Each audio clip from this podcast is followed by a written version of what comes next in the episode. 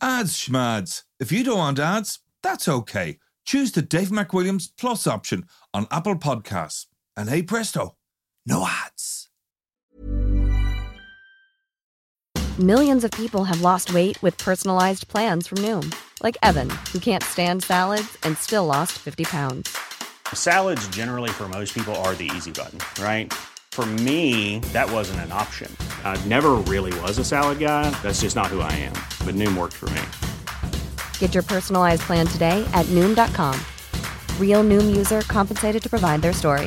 In four weeks, the typical Noom user can expect to lose one to two pounds per week. Individual results may vary. A lot can happen in three years, like a chatbot may be your new best friend. But what won't change? Needing health insurance. United Healthcare Tri Term Medical Plans, underwritten by Golden Rule Insurance Company, offer flexible, budget friendly coverage that lasts nearly three years in some states. Learn more at uh1.com. To understand the economy, you have to understand human nature. This podcast is powered by ACAST. How you doing there? It is time for the podcast, and what a podcast we have coming up for you today because all eyes are on Argentina. This very bizarre man, Javier Milei. We mm. spoke about him about six weeks ago, John. Yeah. I think the title of our podcast six weeks ago was Argentina, it's worse than you think. I think that was the, the, ti- the title. like that, yeah. And you know, it's a place I've been loads of times. So I want Yeah. to talk to you about it. We dared to speculate that your man would get in, and, then he, and he got in. did. Listen, I'm telling you, if you you know, if you're a gambling man, Yeah. put a few quid in our horse. No, but it's uh, it's it's a very strange, very bizarre situation, and I want to put his victory in the context of a global movement, which is anti-multilateral, anti what you would call the legal-based order, anti all those things that have helped create the global economy. So, I mean, he's a Trumpian on one hand. Hmm. He also, despite Putin's flirtation with communism, he quite likes Putin. He also, as you know, is somebody who is profoundly supportive of Israel. Mm-hmm. He said the first place he's going to go and visit is Israel Yeah. and America, It's a spiritual trip. He's a libertarian, exactly. a Spiritual. He's a libertarian. He's an anarcho-capitalist. We're going to talk about anarcho-capitalism, where it all comes from. We're going to explain why Argentina, why now in Argentina, and of course, then we're going to look at his policies. So, what does it actually all mean? Mm. I mean, I know you were just asking me before we went on air. You were thinking, Yeah, yeah. I was re- reading lots about him over the last while. Half agog with my jaw on the floor. how is your tantric sex, John?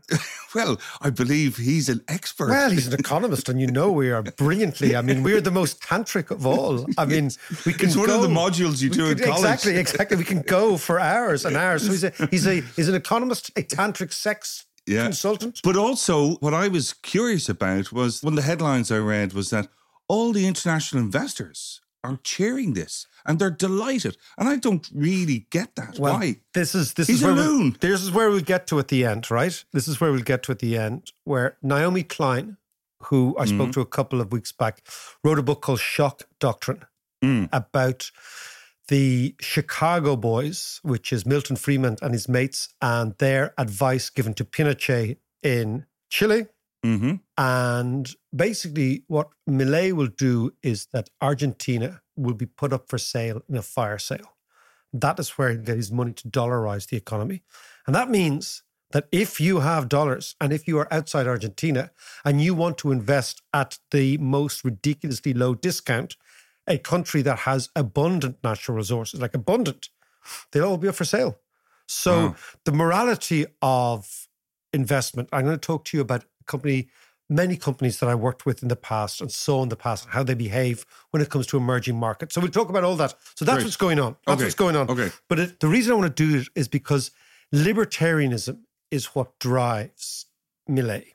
And hmm. libertarianism is a movement, an American movement, which combines Austrian economics, Ludwig von Mises, a guy called Murray Rothbard. Okay, these Murray. are Murray. Yeah, this is his first name. Right. And the Austrian School of Economics on the economic side, with a political philosophy, John, a political philosophy called objectivism.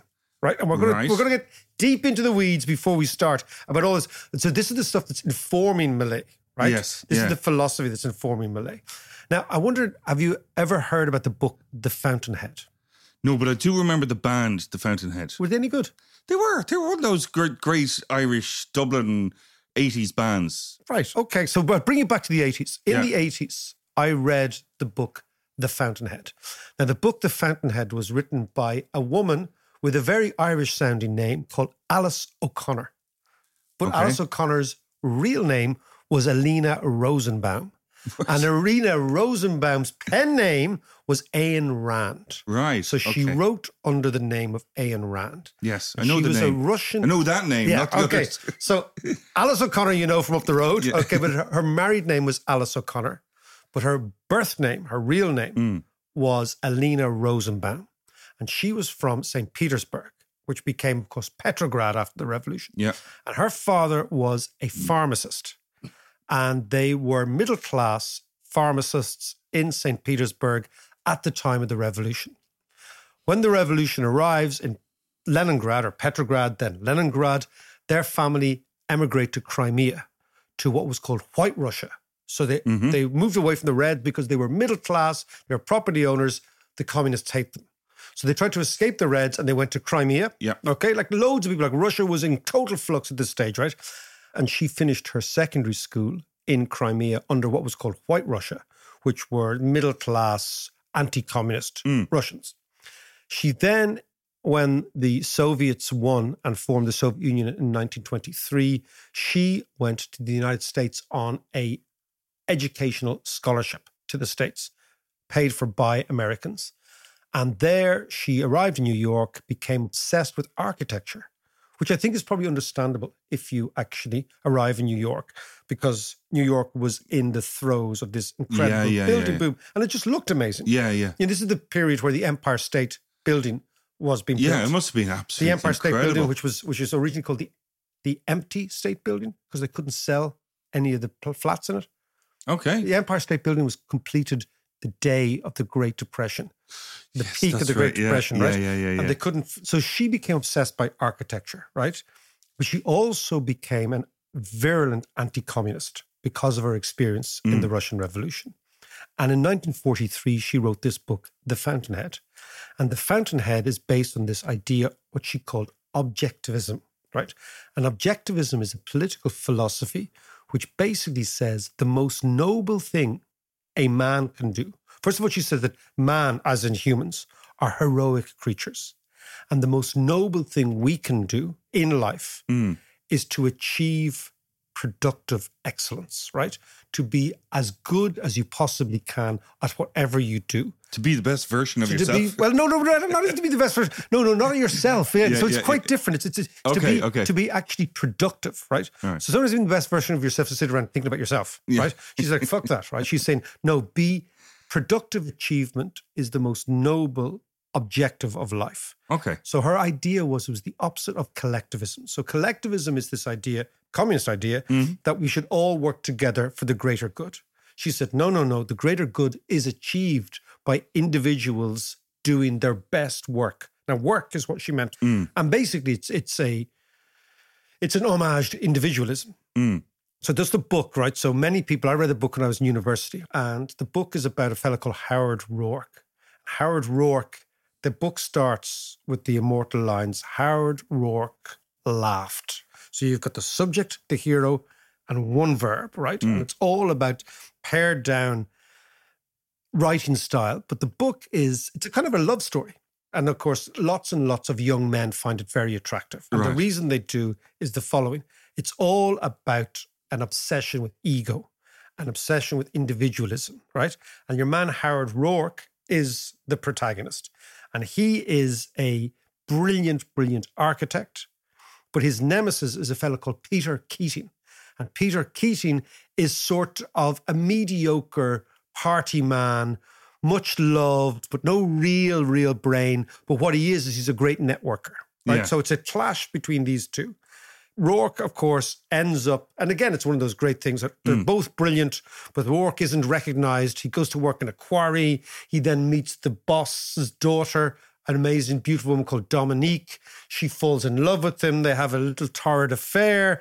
Then, of course, she ends up marrying his nemesis, Keating, and it goes on like this, right? so it's a very right. interesting book set against the background of New York in the 1930s and 1940s, Okay. where the world is being changed, right? But the essential idea, the essential idea is society can only work brilliantly if everybody maximizes their own individual brilliance. Yeah. So it's all about the ego. And this book sold, together with another book she wrote called Atlas Shrugged, sold 43 million copies. Wow. Jesus. So it became a template for a political philosophy and an economic philosophy called libertarianism. Now, Yeah. libertarianism goes all the way back. It's very early American idea. Yeah, It almost yeah, goes back to Thomas Jefferson, right? Look, we won't go back there in this podcast, but just mark it, right? Yeah, yeah, it goes back to Thomas Jefferson. But it's a very deep, day. it's a very deep strain. It's part of the American DNA, right? Yeah. The, the the rugged individual, the pioneer, all that malarkey, right? But around the same time that Ayn Rand, aka Alice O'Connor, aka Alina Rosenbaum, Yeah. was writing, there was the Austrian school in economics. And the Austrian school was centered around originally a guy called Ludwig von Mises, yeah. and then a second geezer called Hayek, who we've spoken Yes. about Yeah, before. yeah, yeah, yeah. And they were also writing about this idea called the road to serfdom. And they were saying that socialism is the problem. Socialism and its near cousin fascism, ironically, because they're both corporate, they're all based on big corporate states. Yeah. They're the problem. And the individual is crucial. And the Austrian school was all about the idea to come back to your friend Mrs. Thatcher, who I know you're a big fan of. Huge, Uh, huge fan. when Mrs. Thatcher talked about there is no society, Yes. right? There are only individuals. Yeah, yeah. That came directly from a guy called Keith Joseph. Keith Joseph was her policy advisor, and he was a massive Hayek and Ayn Rand fan. Right, okay, so okay. it all comes together, Yeah. right? It all comes together. And libertarianism is predicated on the basic notion that all government is evil, that the state is a thief. Yeah. That the reason the state is a thief is it taxes people who are brilliant and redistributes to people who are not brilliant. And those not brilliant people get paid for sitting on their Swiss roll, and the brilliant people become compromised. Yeah. And taken together, what you find is that the state will always destroy society. That's their idea. That's their Yeah, big idea. yeah. Now, of course, that was the Austrian school. Now, in America, because Americans always do things more extreme than everybody else, Yeah. there's a fella called Murray Rothbard. Right. Okay, good name. Good name. Yeah. And he is an economist born in 1925, died in 1995. And he takes that idea of libertarianism and he moves it into an even more extreme thing, which is called anarcho capitalism. right. Okay. And he is an anarcho. Steroids. This this is- is, this is this is libertarianism and objectivism on complete steroids. Yeah, exactly yeah, right. yeah. If you imagine you were freebasing libertarianism, right? You're a little libertarian crack pipe here, right? Saturday night stuff. Yeah, you're sitting in the back of a bus. There's a little crack pipe. Mm-hmm. You're inhaling an enormous amount of libertarianism. It- You're buzzed up and you become an anarcho capitalist, right? So that's exactly where we are, right? Yeah. And anarcho capitalism is based on Murray Rothbard's ideas, right? Now, Which are what? which are fractional reserve banking, which is evil. He says it's evil. I happen to believe it's actually the most brilliant invention in monetary well, you're going to have to explain that a little so bit So, fractional rever- reserve banking is is how banks exist in the real world. Right. So all banks have reserves. When you deposit money into a bank, that's Yeah. their reserves, right? Fractional reserve banking was stumbled upon by Milanese bankers and Florentine bankers, the Medici in particular, in about the 16th century, Right. 15th century. And they realized that when John Davis puts his savings into Bank of Ireland, right? Yeah. For yeah, example, Yeah. it's almost inconceivable that you will withdraw your savings all at the same time. Yeah. So you put your money in there for safekeeping. Mm. It's like, and you forget about it, right? But that money then is useless to you because it's in the bank, but it's very useful to the bank because they can lend it out. Right. Right. Okay. So they realized that they only had to hold a fraction of their reserves. Yeah. Right. So that's where fractional reserve Gotcha. banking comes. Okay. So they only had to hold 10% of the reserves and they could lend out the other 90%. Right. Yeah. So this is how money creates money. Right. This is the idea that money creates money. Now, what happens is, of course, and this is how fractional reserve banking works, is let's say the bank gets 100 quid from John. Mm. John says, you know, I'm not going to touch that. The bank says, you know, we can lend out 90 quid of Mm. that. So we lend out 90 euros of John's 100 euros, right? And the people we lend it out to, they go out and spend. They go out and make money, they make profits. And interestingly, a certain proportion of that money comes back as deposits as well. Yeah. So therefore, they create more money on the deposits that were created by your deposits. So it's a win-win have- for the bank. It's a win-win for the bank, but it's also the way in which money circulates around Right. the economy. But Murray didn't like no, this. No, he didn't. Well, right? Why is that? Because he believed, right, that that would lead inexorably to inflation, number one. And number two, he believed that it undermined the integrity of money, number two. Mm. Not understanding that money doesn't have to be integral, it just Yeah. has to be useful. That's what I would say, right? So I'd be against it. okay, yeah, So yeah, yeah, yeah. from there, he ended up saying, well, the if fractional reserve banking is a problem, and if fractional, this is where the Bitcoiners are all in. Yes, Bitcoiners, yeah, yeah, yeah, I was going they to all, say the, that, The actually, Bitcoiners yeah. love all this carry on, right? Yeah. So if fractional reserve banking is is theft, that's what they said, right? Yeah. Because basically, it's what it's doing is taking my money and using taking, it. and it's yeah. taking your money, but it's printing more of your money, and it's undermined the value of your money, and therefore it's robbing from you in the first place, Yeah, right? yeah, Okay, yeah. that's the that's their first idea. From there, if that is a But crime, I've given them permission to do that. of course you have. Yeah. Okay. Right? Go on. Go on. Go on. Go on. And the interesting thing is for libertarians who believe in liberty, yeah. they don't seem to understand that you, in your liberty, have given the bank permission. Yeah. So consequently, their attacking you is attacking your sense of liberty. But that's a totally Yeah, different thing. but but but also just to finish that point, I could theoretically go to the bank and say, actually, I want hundred percent of my money back, and they'd use other people's money to give me my money back. Exactly. and then we're all cool. We're all cool. So, but fractional reserve banking, I believe, is the magic of money. Yes. They believe, on the other hand, that fractional reserve banking is a crime. From there, they move to the notion of who orchestrates and who regulates fractional reserve banking the central bank. So it is criminal. Right. Okay. Okay. So for them, I am the product of criminality as a former central banker Yes. and monetary economist, right? that. Okay. Well, you know that from years ago. you used to rob cream eggs and things. But Murray Rothbard, to get Yeah. back to Murray, yeah. believes that central banks are therefore criminal. He also believed that all organizations of the state are operating to undermine the essential brilliance of the individual. So they were anti objectivism, to go back to Ayn Rand, right? Right. Now, of course, our friend Javier Milei, Yeah. Javier Milei, the tantric sex advising economist, of whom we are all a little bit jealous, frankly, Of his sideburns. and his sideburns. Well, I've always thought that Rolling Stones fans are really suspect, right?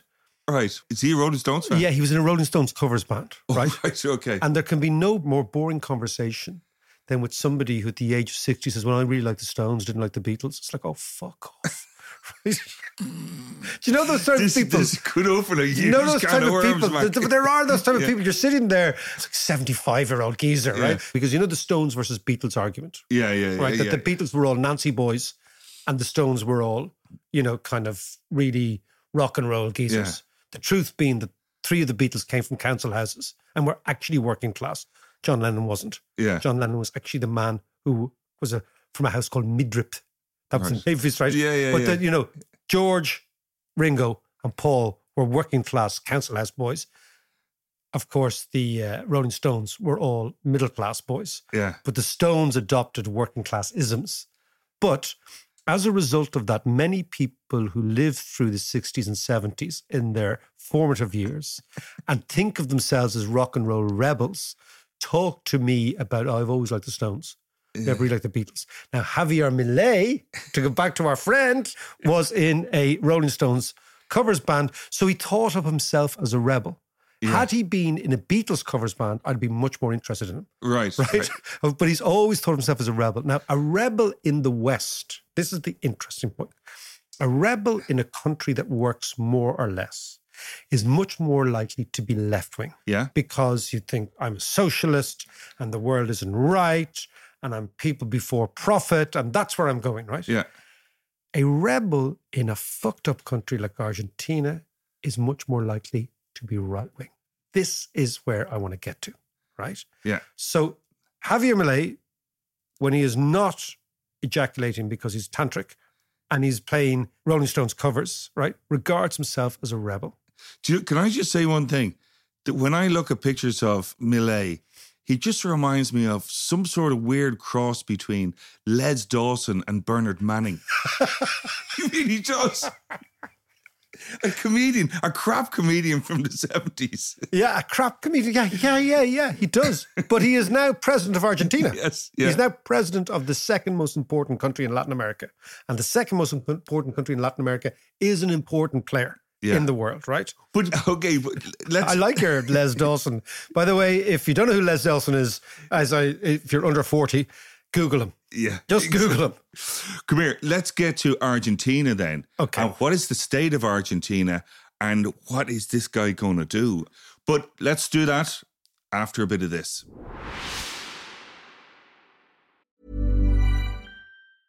A lot can happen in the next three years. Like a chatbot may be your new best friend. But what won't change? Needing health insurance. United Healthcare Tri Term Medical Plans are available for these changing times.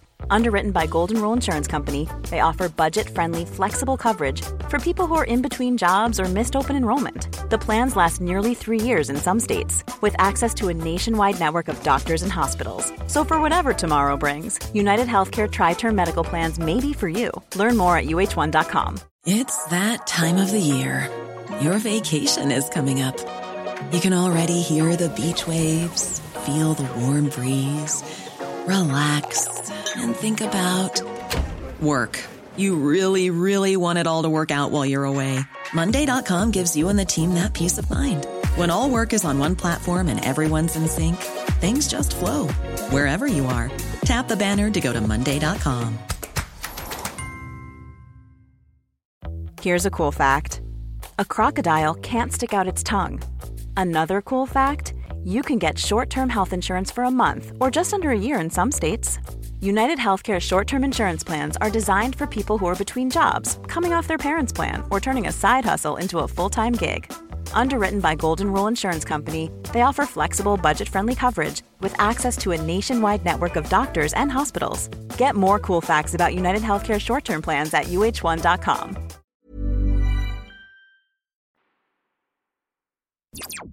Mac, we've we've spoken about Argentina. Uh, well, you've spoken about Argentina quite a lot over Yeah. the last while. And We- we're definitely going to do a podcast from down there.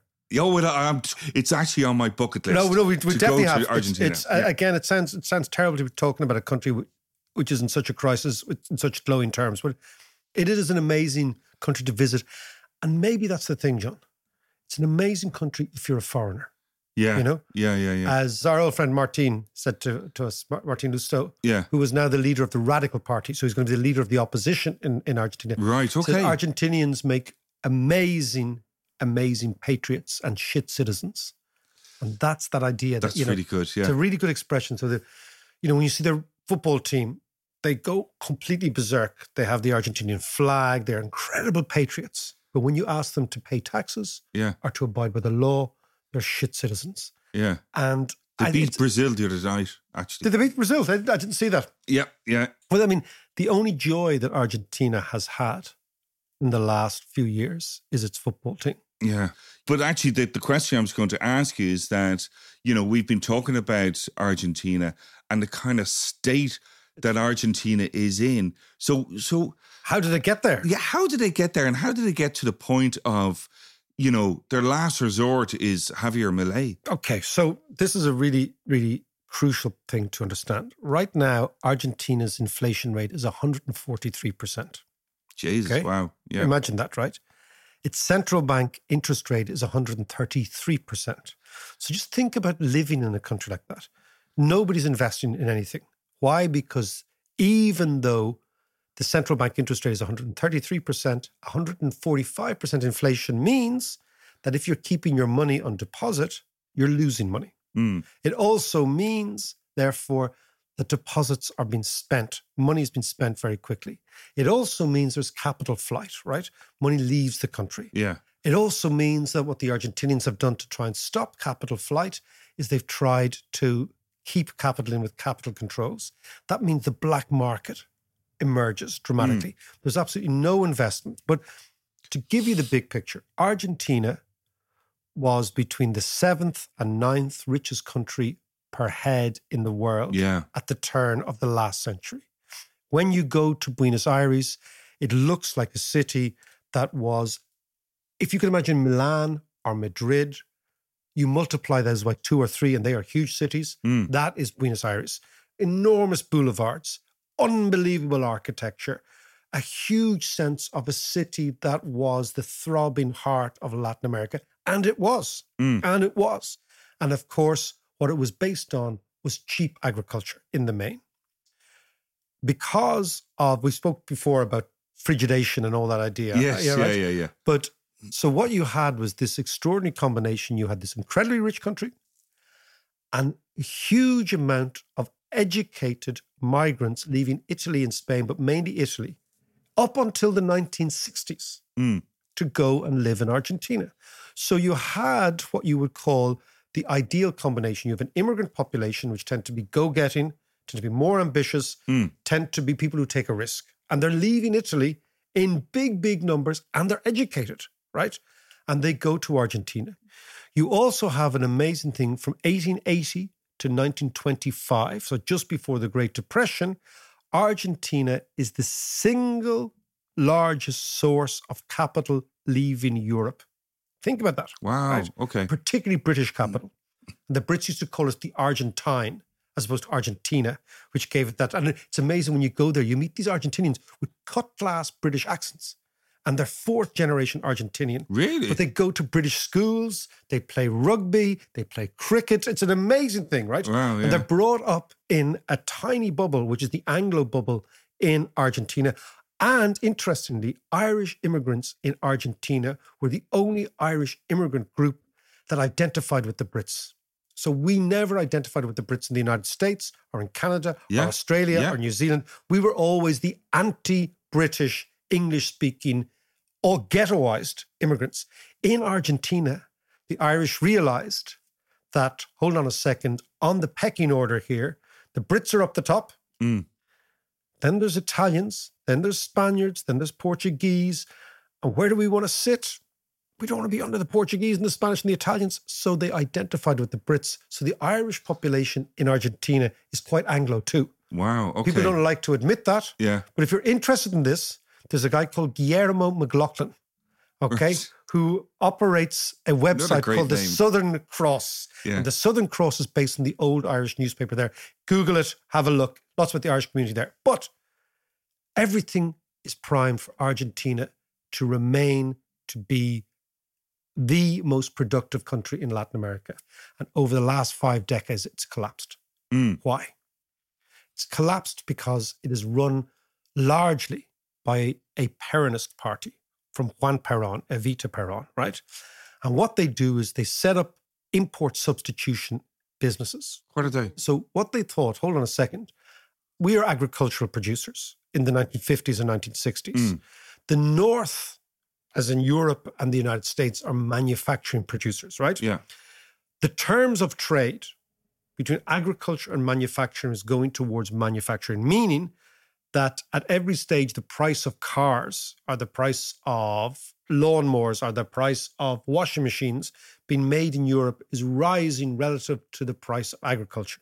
Therefore, we will constantly have current account deficits if we trade openly with these people, because more of our money will be going to buy less of their stuff. We have to sell more of our stuff to buy less of their stuff. Mm. So they said, okay, Brazil, Argentina, a lot of these countries said, let's set up our own industries here. So they had import substitution. So they decided that they would substitute imports from foreign countries by creating their own business. Okay. Okay. That this diverted a huge amount of funds into very inefficient replica businesses. So rather than import German cars, they'd have their own cars. Mm. But the Germans export cars for a reason. They're very good at it. Yeah. And so, of course, what you got was you got the gradual nationalization of Argentinian industry. And when you have that and you have one political party at the top, they put their hands in the sweet jar. So Yes. you get corruption, ongoing corruption.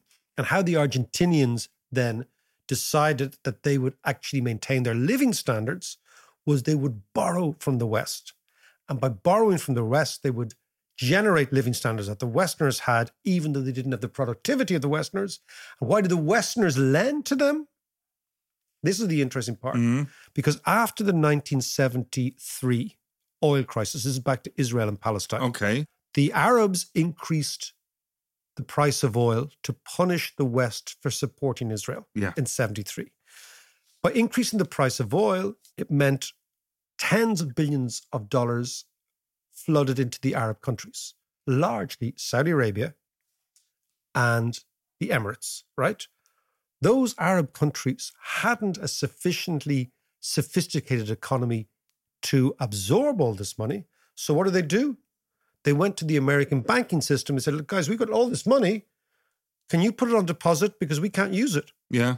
The Americans said, Oh, okay, cool. We put it on deposit. And then they thought, okay, where will we get a higher return for the money the Arabs have just given Yeah. us? They're fractional lending again. They're fractional lending, exactly. Let's give it to the Latin Americans. Yeah. So Brazil, Mexico, Argentina borrowed money that was recycled through the American banking system Right. Okay. via the Arabs, which was originally Western money that was extorted from us by the Arabs through the petrol pump. Why? Because we supported the Israelis. So we're back there again. Okay? Right, We're back there again. So all the while, Argentina is getting poorer, poorer, poorer, poorer. All the while, Argentinian currency is becoming more and more worthless because they're constantly borrowing loads of money. And then, of course, they start defaulting.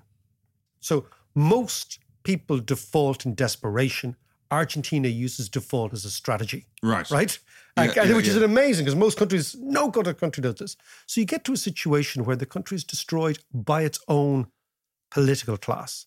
So that's why ultimately, with a series of failed governments over the years following this strategy, that's why the Argentinians are going, no, hang on a second. We're done with this. We need something, something new, something radical. And here comes exactly. Milei So that's why, you know, so that's why. with his chainsaw. with his cha- oh, you got to love the chainsaw. And he's going to blow up the, the central, bank. bank He's got a that. chainsaw, right? But I mean, so you can understand if you live in a country, if you live in Ireland or a country in northwestern Europe, Milei looks really bonkers. Mm. If you live in a country that has, in effect, been robbing itself, and of course the political class has been robbing for a long, long time, you look at Milei and say, "Yeah, I know he's mad." And I know he's bonkers, and I know everything about him, the chainsaw and the, you know, blowing up this. I know it's all theatrics, Yeah. but maybe he's worth a chance. Maybe it's worth a chance because everything else has failed, right? And this is the key thing. Now, I'd like to think there's logic to that, but I think there probably isn't. But most people eventually vote with your emotions, right? Yeah. So, for example, Argentina is a country where almost everybody is poorer than their grandparents. Yes. Right? Yeah. Yeah. so yeah. you've seen the middle class collapse. You've seen a huge increase in poverty. Huge, huge. The Argentinians used to pride themselves as being the least unequal country in Latin America, and it was up until the 70s. It has now got 40% of people under the poverty line. Argentinian middle class people, and I've seen it, live in gated communities Mm. with, with guards. I mean, the country, which used to be a very egalitarian, democratic country, has turned into a highly unequal society. And of course, is the legacy of the coups and the military and killing the students and, and the disappeared and all that's in the mix, But, right? but is is Milei equipped to actually fix all that? I mean, they're they're deep, deep I wouldn't problems. ask Milei to go up to get me a pint of Guinness at the bar. I mean, the guy, the guy is completely unstable, right? But what he's saying is, look, we've gone down the IMF route. We owe the IMF forty-five billion dollars. We have no money. yeah, We've gone down the Mercosur route, which is an alliance with Brazil and free trade. We have no money. We have gone down the democratic route. We have gone down the left route. We have had Peronists. We've had the left. We've had radicals. We've basically used every playbook. Mm. And we are now poorer than we've ever been. We are also a big country. There's 50 million of us. We're a Yeah, big, yeah, yeah. big country, right? with a lot of resources, A as you say. huge amount of resources, lots and amazing agriculture, but also a huge amount of commodities. They've copper, they've oil, they've all sorts of things. We have to stop failing. So they're lurching to the most radical, radical solution. Hmm. Now, his first solution, going back to Murray Rothbard, who is his prophet, is the currency needs to be taken away from the children who are running the central bank and the banking system. And we've tried this over many, many years. Now, not only are we going to take the currency away, we're going to take the currency away completely and dollarize, right? Yeah. What does that mean? so exactly? that what it means is what it means is they're going to get rid of the peso and they're going to actually become an adjunct of the United States and they're going to use the dollar. The only problem is to use the dollar, you've got to have dollars. yeah. And they have negative dollars. So Hmm. at the moment, the Argentinians are in what's called a currency swap arrangement with the Chinese. Right. Chinese have lent them $6 billion to keep the peso afloat. They have no dollars in the reserves. Right. They have no money, right? Okay. Right. So Milei is saying, don't worry about that. I'm going to magic up these dollars from somewhere. That means that for every peso that is in circulation now, they have to retire those pesos, take them out of circulation, and give people dollars. Where do they get the give dollars? People, this is the, exactly right. So the first thing is they'll give people dollars, but at an exchange rate which is so disadvantageous to Argentinians because it's a very simple mathematical equation, right? Hmm. If you have billions of pesos in circulation and you have no dollars, you dollarize to nothing. Hmm. The equation is how many dollars do they have? Divide those amount of dollars by the amount of pesos in circulation, and that becomes the exchange rate, the new exchange rate. The Oh, right, question okay. then is the question then is it means that every single physical asset in Argentina, because they have no dollars, will collapse in price. So then how does he get the dollars? Where does he get the dollars? Well, in the past, he might have borrowed from China, but he's decided that they're assassins. He doesn't like them because they're Yes. communists, right? Yeah. Yeah. The IMF won't give them any money because they're already 45 billion in the hole. The American government won't give them money because they know. Well, they might give them money. The Trump government might give them money Mm. because they know that they won't get it back, right? So what does he do? They have to sell all the family silver. So you will have a massive, massive fire sale in Argentina of real assets, of agriculture, of farms, of land, of property, of all. So you- you're selling Argentina for nothing to Americans in order to use American currency to put you into what is in effect an economic brace into perpetuity. That that can't go well. I mean, I can't see that panning out in as any sort of good news story in the long term for your average Argentinian. No, of course not. But it'll make American investors very rich Yeah. because they'll buy it. So you asked why are the why are the stock markets going up? Because they know if this guy does his plan, American investors will buy Argentina for a song, Wow. right? And that's the plan. But what he's And saying, every American will have a holiday home in, in Argentina. they'll destroy the place. It'll be look like a big Florida. It'll be look like a big Orlando. But Milei is a massive fan of America. And what he says is that if the Americans buy all the companies, they will privatize the companies. Yeah. They will inject American management know-how into the companies and better in the long term to have well-run companies owned by Americans in Argentina than badly run companies owned by Argentinians in Argentina who will be great patriots and shit citizens. That's right. the play. Gotcha. But Gotcha. the geopolitics of it is that the Americans and the Europeans, but let's say the Americans, end up owning Argentina. Now, this is what Naomi Klein talked about in the shock doctrine. She said that after a shock in the economy, like a Milei victory, what happens is following the Milton Friedman, Murray Rothbard, Ayn Rand medicine, Yeah. you sell everything. That gives you a balance sheet that gives you dollars. You use those dollars to use in the economy. But ultimately, what would happen is the economy will have to shrink very rapidly, and everything that is in any way useful or worthwhile or valuable in Argentina gets sold to foreign investors. Now, that would seem, therefore, that the United States, that Argentina becomes an adjunct province of the United States, which is what Milei wants because he loves America. He loves mm. Trump.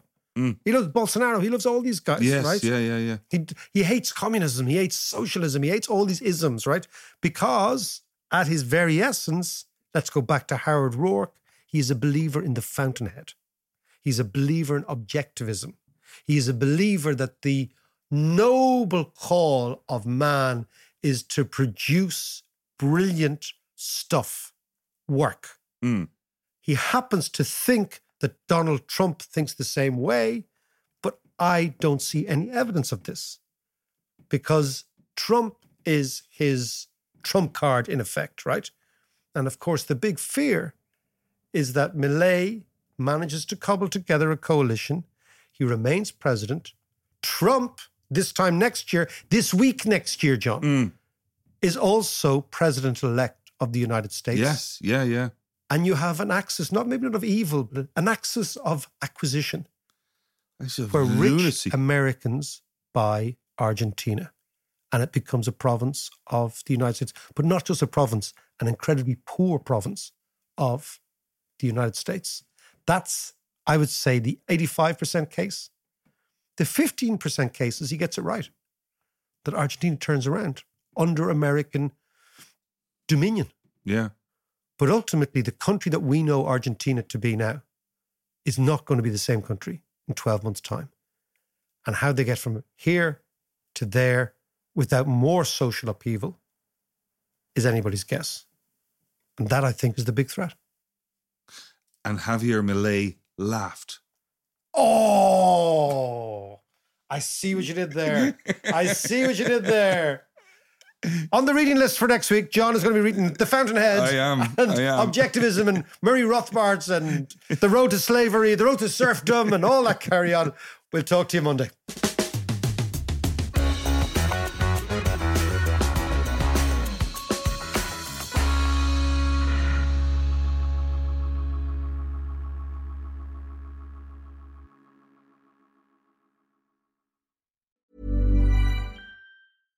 Small details are big surfaces. Tight corners are odd shapes. Flat, rounded, textured, or tall. Whatever your next project, there's a spray paint pattern that's just right. Because Rust new Custom Spray 5 in 1 gives you control with five different spray patterns. So you can tackle nooks, crannies, edges, and curves without worrying about drips, runs, uneven coverage, or anything else. Custom Spray 5 in 1. Only from Rust-Oleum Hi, I'm Daniel, founder of Pretty Litter. Cats and cat owners deserve better than any old fashioned litter. That's why I teamed up with scientists and veterinarians to create Pretty Litter. Its innovative crystal formula has superior odor control and weighs up to 80% less than clay litter. Pretty Litter even monitors health by changing colors to help detect early signs of potential illness. It's the world's smartest kitty litter. Go to prettylitter.com and use code ACAST for 20% off your first order and a free cat toy. Terms and conditions apply. See site for details.